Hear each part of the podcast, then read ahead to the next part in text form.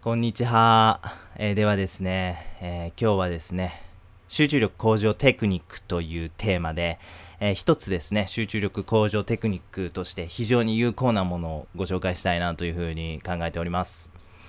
えーポモドーロテクニックご存知でしょうか、えーまあ、最近ですね非常に取り沙汰されてて非常にこちら有効です。僕もあのポモドーロテクニック始めてから久しいんですけども非常にありがたいですね。これによって本当に集中力の質も上がった実感もありますし実際に生産性とか、えー成果物みたいな部分もレベルが上がったなというふうに感じています。ポモドロテクニックなんですけども簡単に言いますと25分作業して5分休憩する。これを1サイクルとして、まあ、何回も繰り返していくっていうことですね。なので1サイクルは30分。でそれをこう積み上げていく。みたいな、えー作業のスタイルになります。本当にもうポモドロテクニックってこれだけなんですよね、まあ、25分して5分休憩。これだけですね。まあ、実際たくさんのメリットがあるので、えーご紹介したいなというふうに思います。えーまず一つ目がマルチタスクの防止ですね。えっ、と、マルチタスクって非常に僕たちの生産性っていうのを下げてしまう、もう邪魔してしまうということで、もう本当にこれはですね、意むべき存在ですよね。マルチタスクをできるだけ排することが、もう、えー生産性向上には不可欠と言っても過言ではないというふうに思います。えー中にはですけど、まあ、マルチタスクでも生産性下がらずにできる人っていうのは稀にいますね。なんかイーロン・マスクとかは自称マルチタスクでも全然できますよみたいな人みたいですけどもね。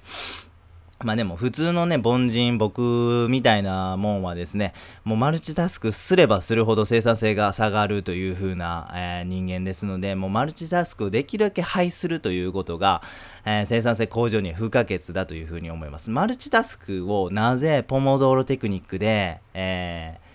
あの防止できるかって言いますとマルチタスクってやっぱりこうあの気づかぬうちに発生してしまってると思うんですよね。あメール返さなあかんとかねこっちはもうこっちで作業あるけどとかあこの会議の資料も作らなあかんとかいろいろマルチなタスクが頭の中である状態でまあなんかこう気を抜くとですねあのフラッと別の作業をやってしまってとかなんかねあのマルチタスクって結構無自覚の間に進展することが多々あると思うんですよね。ポモドロテクニックっていうのはもう25分っていう区切られた時間の中でもやる作業一つというふうにもう限定しますのでもうその間は他の作業は絶対しないっていう風な心構えになるとふらふら他の作業してしまうということが防止できますなのでマルチタスクっていうものからは、え逃れられるのかなというふうに感じています、えーまずこれが一つ目のメリットです。二つ目が空き防止ですね。えーまあ人間っていうのは長いこと作業してきますとどうしても飽きというものが生じてしまいます。飽きというのがですね集中力の害というのは最近の脳科学ではもう証明されているみたいです。できるだけ飽きというものを排除するという方向性をを僕たちは取るべきです、えーポモドーロテクニックであれば一つの作業が30分っていう単位で行えますので30分終わったらまた次の作業また次の作業また次の作業。同じ作業を何回も連続でポモドーロを回していくというよりは一つのポモドーロが終わったら全く違う作業を入れるっていう風な工夫をすることでですね。飽きというのを防止できます。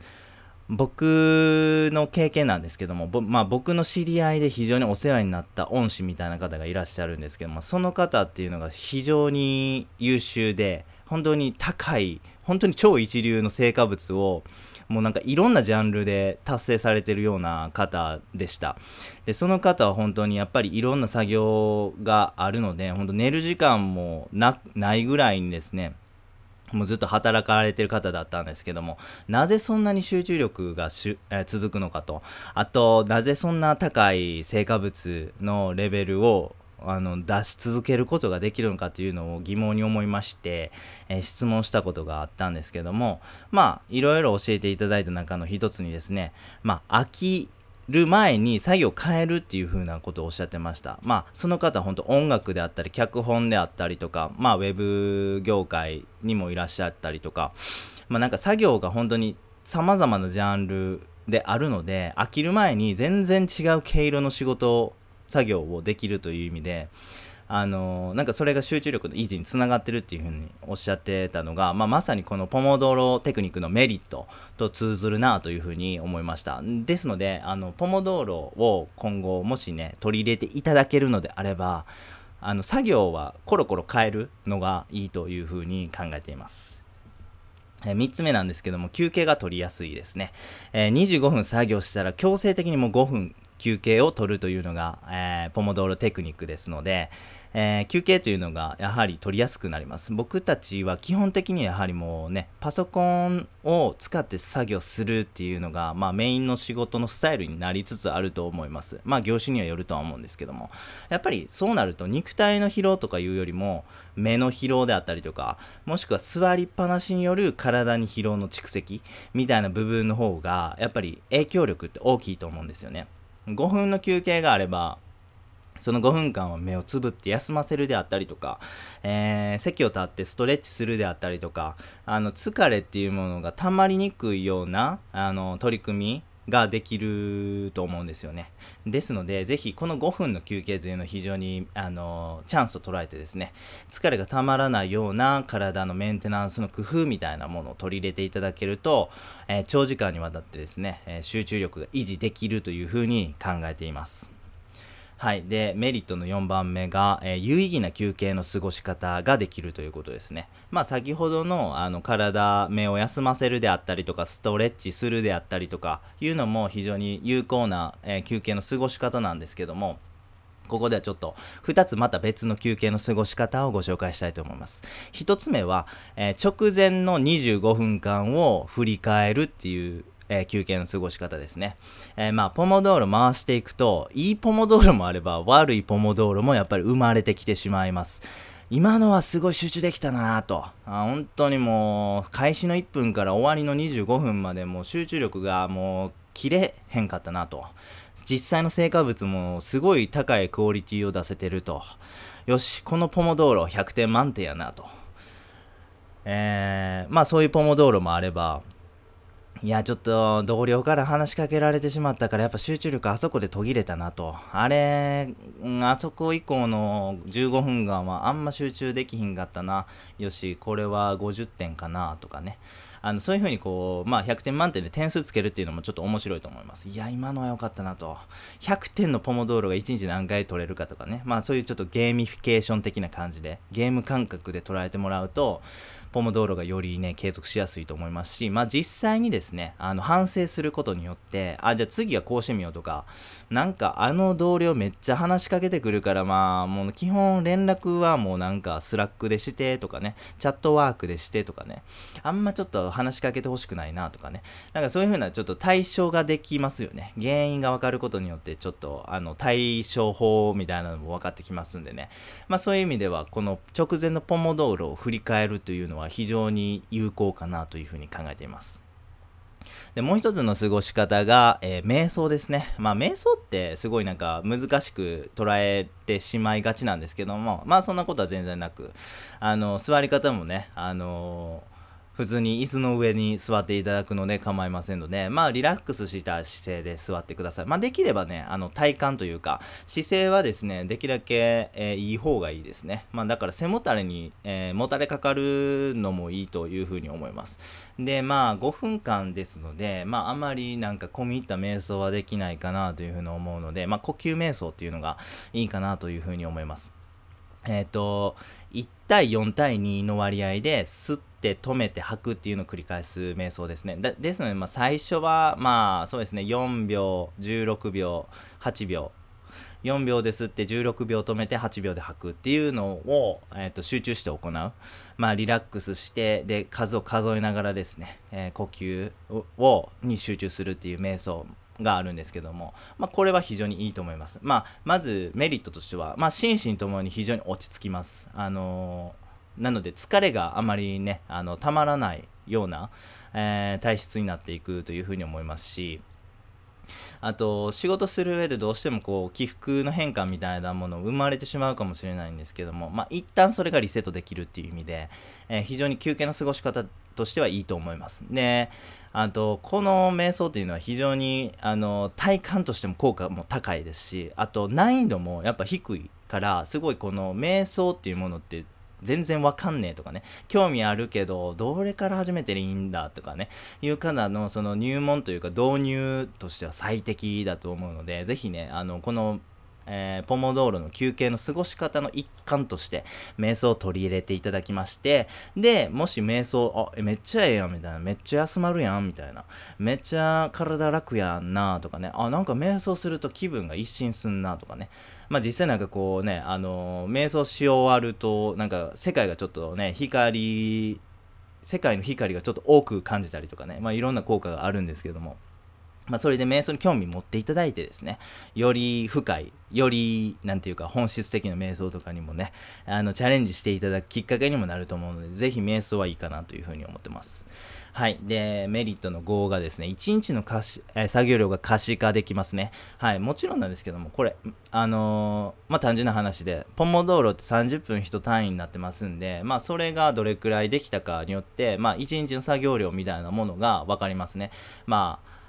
8ポモ道路であれば4時間とかね。まあそういうふうに思うのであの分かることができるのであのー、実際にあじゃあ月曜日は8ポモ道路回せたけど火曜日は5ポモ道路だったわって思うとやっぱりじゃあ金曜日何があったんだろうというふうにね思いますしまあそういう意味でね作業量可視化できるあ今日はじゃあちょっと限界挑戦して12ポモ道路まで行ってみようかとかね。まあちょっとゲーム感覚で楽しんでいただけるのもいいと思います。であの、副次的な効果というか、まあ、あの、これはね、あの、ポモドーロテクニックを実践していただける方は、本当にね、あの、すごいね、実感していただけると思うんですけど、ポモドーロテクニックをやると、やっぱりね、1日の作業量の少なさっていうのにびっくりすると思います。あのね、やっぱ集中力を保って作業するっていうことが、どれだけ辛いことなのか。で、あと人間のそのポテンシャルというか 能力的に本当に高い集中力を維持して作業できる時間ってめちゃくちゃ短いんだなということが分かっていただけると思います。まあ、僕の体感で言うと本当に高い集中力を発揮しながらポモ道路最高を回せた7ポモ道路ぐらいですね。やっぱね、もうそれ以上やるともう集中力がめちゃくちゃ低下しますね。本当に1日のあの作業量というか集中力が持続する時間ってもう本当に考えるより短いですね。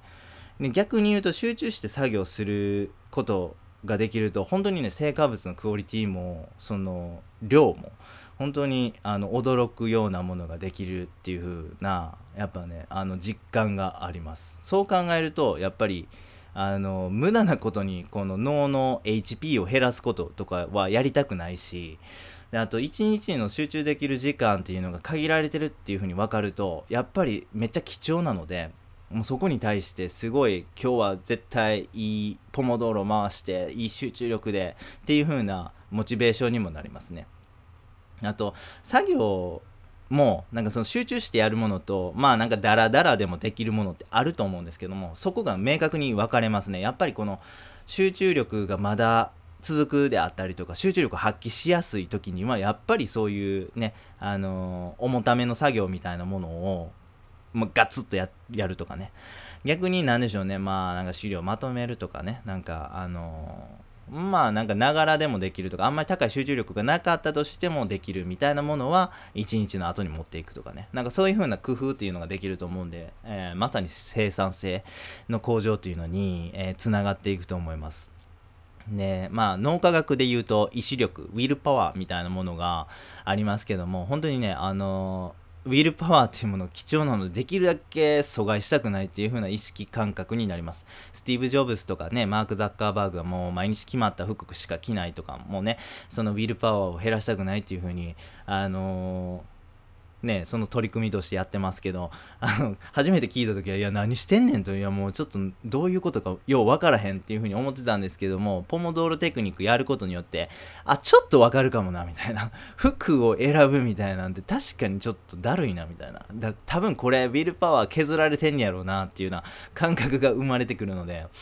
そうなるとやっぱり一日の中の判断っていうのを減らしたくなるなとかね。だからやっぱりこう、あまりね、あの、本当に無駄な会話とかもせずにやっぱ集中できる環境っていうのを整えたくなったりとか、やっぱり仕事に対する取り組みとかが変わってくると思うので、これは非常にいいメリットだというふうに考えています。はい、えー、次はですね、捉えどころのない集中力というものへのアプローチが生まれると。まあ、集中力って結構曖昧な指標ですよね。あくまでやっぱり主観的なものなんですよね。自分の中でめっちゃ集中できたって言ってても、それをこう、例えば客観的に他者に判定してもらえる、なんか例えば偏差値みたいな指標っていうのはやっぱ集中力っていうのはないわけなので、自分の集中力がどれくらいのレベルで実際にどれくらいすごいのかっていうのも、ものもあまりですね、可視化しづらいというふうに思います。ただですね、ポモドーロテクニックを使うことによって、このポモドーロの集中力と次のポモドーロの集中力を比べることはできるようになるんですよね。ってなるとやっぱり集中できてた時の自分っていうのと集中できなかった自分っていうのがやっぱ明確に分かるようになってきます。そうなると集中できる時の自分っていうのはこういう特徴があってこんな感じであの精神意識はこんな感じでとかね分かってくるんですよね。そうなると集中力っていうものに対しての親近感というかなんか親しみやすさとか集中力ってなんかあんま捉えどころがなかったけどまあ俺やったらこうこうこうすればまあある程度集中はできるとかなんかそういう集中力っていうものに対してなんかこういろんな角度からアプローチすることができるようになると思うんですよね。これはちょっとあの面白い感覚だと思います。僕だったらあのホワイトノイズ、なんか川のせせらぎとか聞くと結構ね集中力が発揮しやすかったりとかいうあの性質があることが分かりましたね。なんかそういう風な例えばトリガーとなるようなこれさえあれば自分はなんか集中力のなんかきっかけが生まれるみたいなものっていうのが多分ねおのおのあると思うんですよね。まあそれが例えばコーヒーであったりとかねあのストレッチであったりとか何でしょうねもう自分の好きな音楽聴くであったりとかまあ様々あるとは思うんですけどもまあそういうものが徐々に分かってくる。うん、だかそうするとなんか集中力出すために結構しんどいなって思ってたのが意外と簡単に集中力で出せるんだなというふうにあのマインドがちょっとねあの変わってくると思うんで、まあ、そのメリットは非常に大きいかなというふうに考えています。はい、えー、で集中力それ自体のレベルアップっていうものにもポモドーロは非常に、えーと、貢献してくれます集中力ってまあさっきの話にもありましたけどあのやっぱちょっとこう捉えどころがない部分があるかなというふうに思うんですけどもまあなんかちょっと発想変えてですねまあ筋肉っていうふうにあの思っていただけるといいのかなというふうに思います。まあね、例えばね、もう大胸筋を鍛えたいんだったら、やっぱり重たいバーベルをあの上げまくるっていう。のがやっぱまあ成功法として分かりますよね。やっぱその自分の肉体の筋肉っていうものだとやっぱねあの対策とか何をすればいいんだってことは分かりやすいんですけど集中力ってやっぱ結構曖昧なもんなんですけども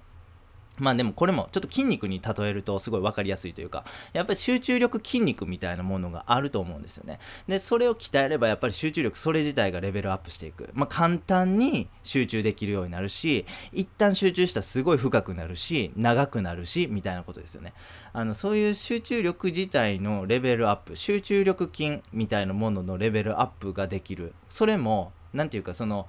えー大胸筋鍛えるための、えー、ね、バーベルトレーニングみたいなもので、集中力筋を鍛えるためのポモドーロみたいな関係性があると思うんですよね。集中力それ自体をレベルアップすることはもうまさしく生産性を向上させることにつながりますんで、えー、ぜひですね、えー、ポモドーロ回していただいてですね、もうムッキムキになっていただければなというふうに思っております。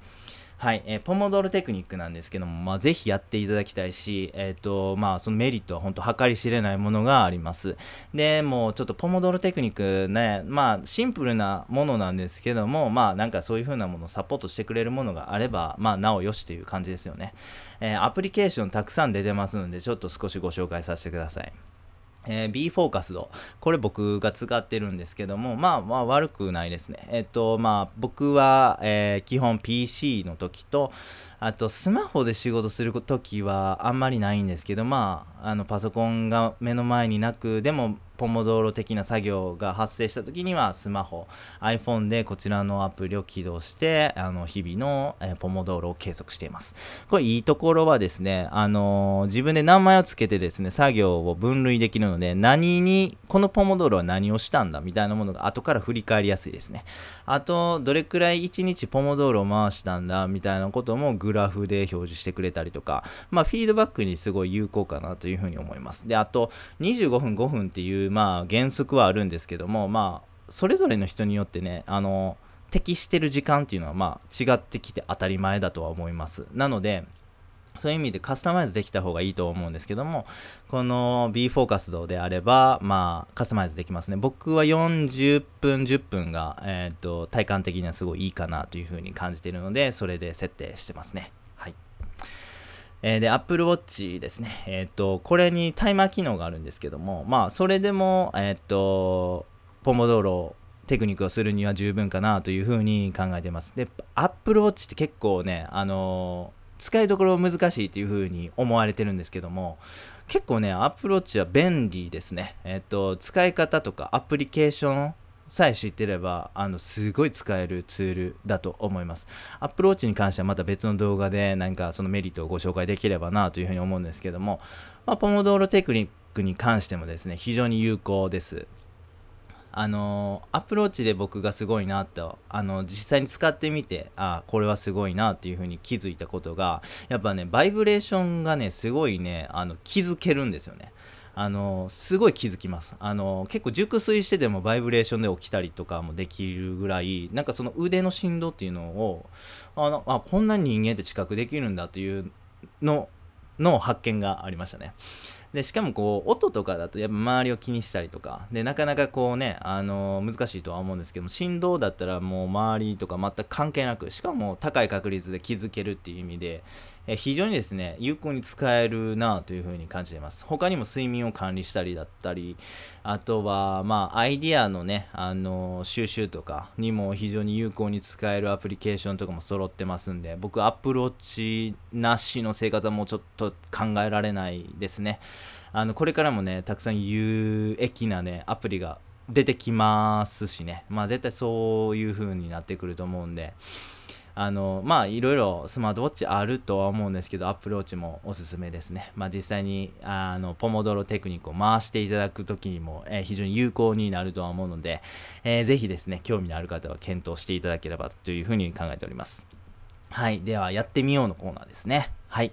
まずは25分作業、5分休憩を4ポモ道路回していただければというふうに思います。まあ最初はね、やっぱ難しいと思います。25分集中するっていうのもなかなかね、あの難しいかなというふうには思うんですけども、まあさっきの集中力筋みたいなお話をさせていただきましたけども、まあポモ道路筋みたいなものもあると思うんですよね。まあ自然と慣れてきて、自然とあのね、あの4ポモ道路ぐらいも余裕でもう回せるわみたいなね、筋肉がすぐつくと思うのでね、まあ4ポモ道路回すのがが普通になってきたらきっとね集中力に対する考え方とか作業の成果とか生産性ってどういうことなんだろうみたいな、まあ、新たな発見が多分あると思うのでそれは非常に楽しいかなというふうに思います。で集中力の高い状態でですねどれくらいポモドールが回せるか